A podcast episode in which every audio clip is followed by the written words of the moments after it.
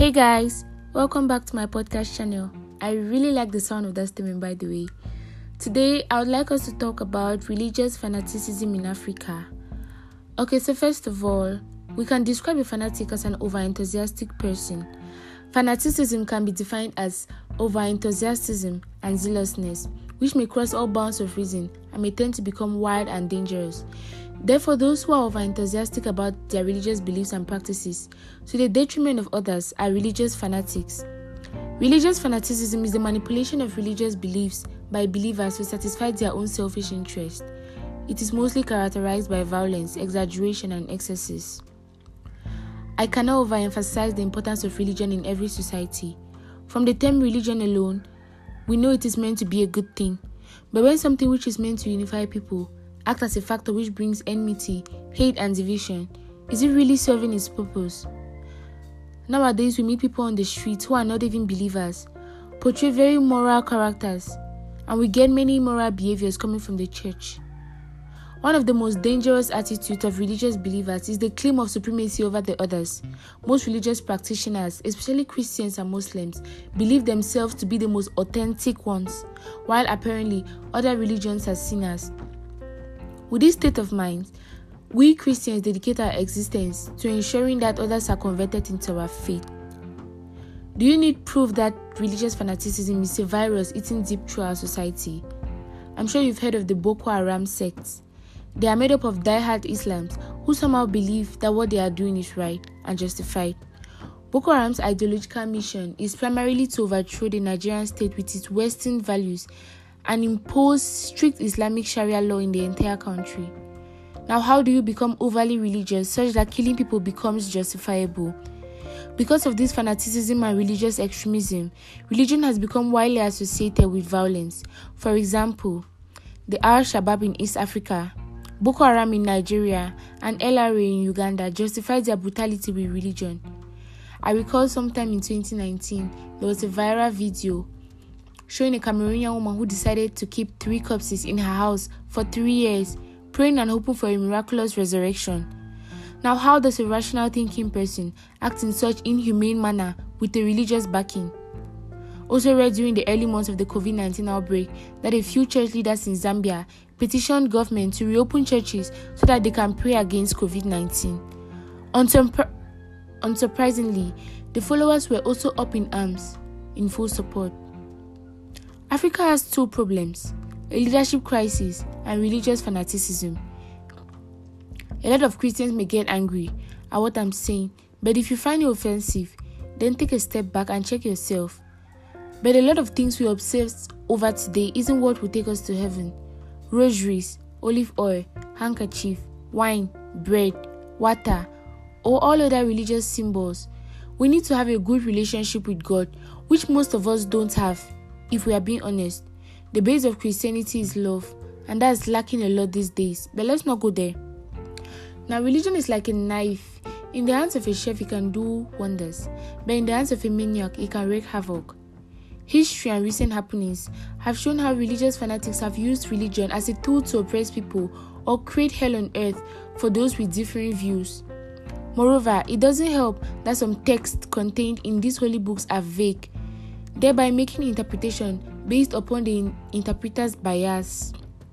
With this in mind, believers of any faith should tread carefully and constantly ask these questions What is the aim of the message being preached? Does this sit well with my conscience? Will it oppress my neighbors? If tables were turned and I was at the receiving end of these teachings, will I be pleased? Essentially, one has to remember the golden rule do unto others what you want them to do unto you. It's okay to be religious, live a life dedicated to God, but what happens when that dedication takes complete toll on your reasoning? I watched a video one time of a building on fire, and in the US, all kind of fire trucks were brought to quench that fire and save lives. While in Africa, people surrounded a burning building in their numbers praying, no effort whatsoever to help turn it off. Now, God is supposed to somehow immediately send Angel Michael to come and carry the victims out of the fire out, Abby. Oh, we didn't read the part in the Bible which said God helps those who help themselves. Africans quote the verse saying, Pray without ceasing in 1 Thessalonians 5 verse 17, and forget to leave the verse which says, Faith without action is dead in James 2 verse 26. A student prefers to fast for seven days than to actually open their book and study.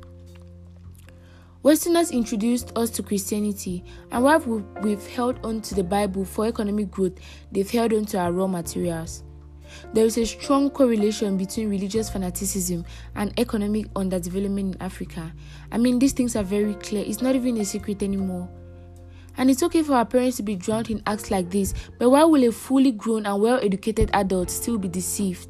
Don't get me wrong, God exists, and personally, I've seen Him work wonders in my life. But why can't we as Christians focus on our heavenly ways and our spiritual uprightness than try to portray everyone else as a sinner for not following your own path.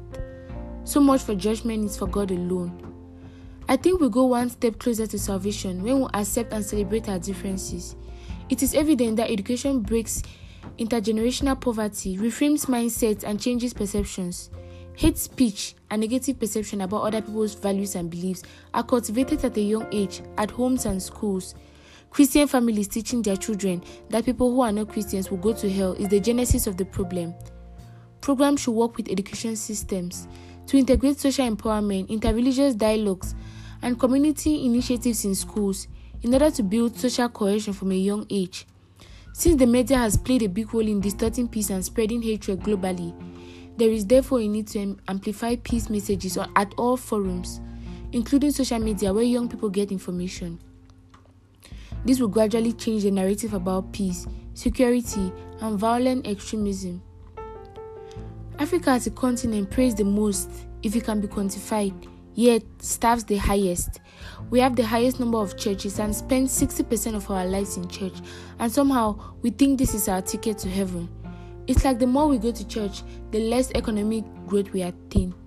Hunger and poverty levels in Africa spikes on a daily, and some Christians even believe it's a sin to be rich. They quote, It is hard for a rich man to go into the kingdom of God in Matthew chapter 9, verse 24.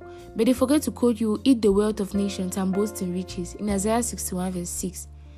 We study the Bible as we see it with no form of objectivity and critical thinking. I'm sure God, God meant better for us. Suffering cannot be your portion just because you decided to follow Him. Or please show me where in the Bible it said Christians have to be poor, and I will stand corrected. We read 1 Timothy 6, verse 10 and understood it as money is the root of all evil. No, it's not. The love for money is the root of all evil.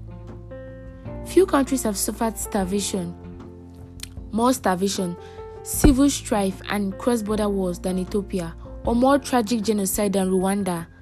My hope is that Others will be able to learn from and be inspired by these countries and even try to catch up with these countries in their resolve on peace building and strategies for building their economies.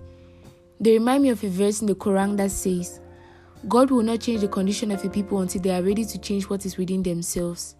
These countries, I believe, prove to the rest of Africa and beyond that no situation is beyond repair and that there will always be good and caring people within the international community and in Africa willing to assist through their governments and NGOs. They show that there is always hope if a people and its leadership are determined to care for each other. Let me also add that they show a better future in Africa.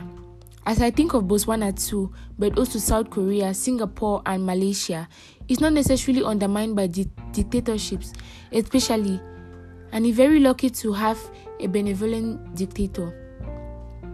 A great leader, Eleanor Roosevelt, said that the future be- belongs to those who believe in the power of their dreams. So, for Africa, there is great hope for total transformation if we focus on developing value based leadership, transforming the education system, and fully integrating peace education into the latter, so that young people are immunized with positive messages right from childhood to become part of their DNA. Religious fanaticism is the only thing we do better than the rest of the world. And I think it's time we wake up from whatever curse we've been drowned in for this long. As Africans, it's time we take over. I'm your girl Rudy, and once again, thanks for listening to me. Until next time, please stay safe.